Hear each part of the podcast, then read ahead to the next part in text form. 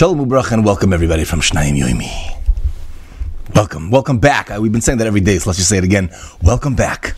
Okay, so first of all, for all of those who made it through this week's Shnayim Mikra, kol hakavod. Give yourself a pat on the back if you could reach. Consistency is very hard. Lamaisa, consistency is hard, and we're not by Boratius. By Boratius, it's a fire. But now we're by Miketz, so for a lot of people, it's like, I'll start again next year. So if you did it and you're still up with us, that is incredible. And you should appreciate the fact that you're able to do this. It's a good thing. So if you thought you had nothing in your life, I'm the worst, but you should have seen what at least you did this. That's pretty special. So keep that up. Also, I want to remind everybody that today is Zeitz Hanukkah. Friday, Erev Shabbos, Zeitz Hanukkah. It's a very special day, and we should all try to do our best to daven and to learn with as much intensity as we can, and try to get close to HaGadosh Baruch Hu. There's a tremendous amount of shefa in the world today, and in the Chasidah Sheval, there's a tremendous amount. Zeitz Hanukkah is a huge thing, and it is a big thing. So just make your day worthwhile. Use your time wisely. Okay, and lastly, before we actually get to the Parshavart, I want to mention something that I had said a few nights ago by HaNukah Mesibah that went over very well. So I just want to share the idea over here also, and that is that sometimes in life, we think that some of the things that we do are insignificant. They keep telling me to do this, and I do it, and I didn't feel any different. I don't think I did anything. There's a million examples to this, but let me just give you 5 examples. Number 1 is a capital tehillim. There's something going on now in the world.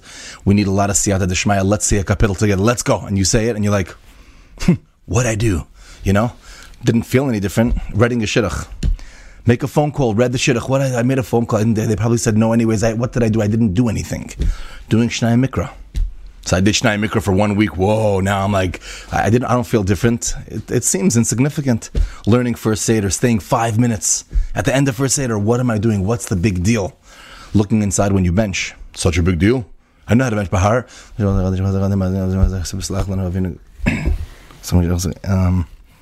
You know? Even if you do. If you look inside, it's a tremendous difference. But sometimes we feel, what did I do? So what's the big deal? So I want to tell you what I shared with the Eilam. And I think it's pretty fascinating. Okay? Take your phone. You didn't have a phone? Mazel tov, gewaldik. Take your fax machine.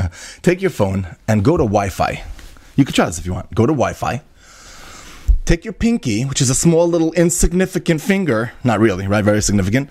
And just do one small little insignificant thing. Just flip off your Wi-Fi. Just go like, yeah. What would I do? What did I do? I did something? One second. You want to see what I did? Yeah. I didn't do anything. You didn't do anything? Yeah. Well, now you are not connected to 5 billion websites by, yeah, right? And do it the other way. Right? You don't have access. You need access to get to Shnayim Yoimi, to get to TorahAnytime, to get to your good things. You're filtered, obviously. You're all protected. Only in Yenai Kedusha. All you have to do is just flip it on, and all of a sudden now you are connected to billions of websites by just doing one little insignificant thing by flipping your finger. It happened to be on the button that said nuclear missile. You know what I'm saying, right? All of a sudden it has a lot of significance. Rabbi said, when we do Shnayim Mikra, when we do a capital tehillim, when we try to read a shidduch, let's say they do get married, for all those generations, you stay one first seder, you have no idea what you're doing. You don't ever think that a small little action is insignificant. Just always think about that little Wi-Fi thing. Oh, I did what I did with my pinky. I didn't even do it with my pinky. I did it with my knuckle. I went like that. It makes a big difference. So, kol hakavod to all of you who did Shnayim Mikra, and keep it up. Something to think about. Okay. Getting to this week's parsha, this is an idea that we spoke about in our weekly Parshavart. We do a weekly Parshavart on TorahAnytime. You could look that up on TorahAnytime.com or RabbiSperling.com. It's the same idea that we're saying over here. We're going to do a little bit of a shorter version, but a very powerful idea. And that is like this. The Pasuk says, you'll tell me exactly where this is. Shlishi, Revi, Chamishi, since you all did Shnayim Mikra, you'll tell me where this Pasuk is, Rabbi Yisai. It says in the Pasuk, Perak Mem Aleph Pasuk Mem, still you'll tell me where it is. Atatiya al Bisi va'al Picha Yisha kol ami rak hakisei egdal mimeka. Yosef HaTzadik, what a change of events, what a turn of events. Yosef HaTzadik now becomes the viceroy, becomes king because of one thing. He gave some advice, he interpreted the dreams, gave some advice. Wow, game changer. Where is it? Where is it in the parsha? He said, you did it. Shlishi, right after Shlishi. If you think about one idea over here, I think it will blow you away. It's such an amazing thing. Pare listens to what Yosef said, and he's like, whoa, he's like in shock. He's like, amazing. Now you are in charge of my house. You're in charge of my palace. No one could do anything. No one could even lift a hand without you. Why? Because I see the Ruach Elokim. There's a spirit of Hashem. Hashem, I see a Ruach Elokim in you. I see Hashem, says Pare. Remember, this is Pare that claimed to be God. So Pare by Yosef, after seeing advice, goes crazy and says, wow, I see Hashem. Okay, now according to some, this should be very bothersome to you. According to some, this is the same Pare in the times of Moshe and Aaron. The same Pare. By Moshe and Aaron, he witnessed many more nisim. They did it true, and all the things came true by Moshe and Aaron. How can it be that according to those that say it's the same Pare, the same exact Pare, who said by Yosef, whoa, mind blown, right? Because he gave a little advice. I see Hashem, I know Hashem, you could now take over Mitzrayim, Egypt. A few years later, a little more than a few years later, by Moshe and Aaron, when he says, let my nation free, because Hashem said, Pare said, who's this Hashem? Who? Who are you talking about? Who's Hashem? I never heard of him. This is the same Pare who said, Hashem.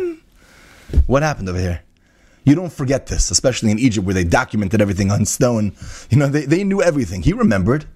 So how could it be all of a sudden the Pasuk says that he was in denial? He was in denial. Okay, forget it. Yeah? Okay. Yeah. How could it be? How could it be that Pare all of a sudden says, I don't know who this is? Listen to this, Rabbi say. And if we take this in deep and we're honest with ourselves, our lives can change. Says Rabbi David Pavarsky, a fascinating insight.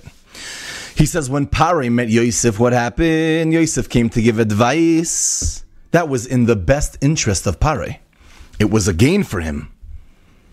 It was going to make him a better king, a more powerful king, a richer king. Look at the end of Vayigash. He becomes this massive, wealthy person. This is good for Pare. This is good. This is easy and this is good. Of course I see Hashem. Of course I see the MS now. Of course. What do you mean? It's to my benefit. In the times of Moshe and Aaron, what was going on? Hashem had instructed them to tell Pare to let all the Jews go. That's a nation, literally a nation of hundreds of thousands of slaves, to allow them all to leave and serve Hashem. Meaning he had a lot to lose over here. All of a sudden, who? Hashem? Who is that? I don't know who that is.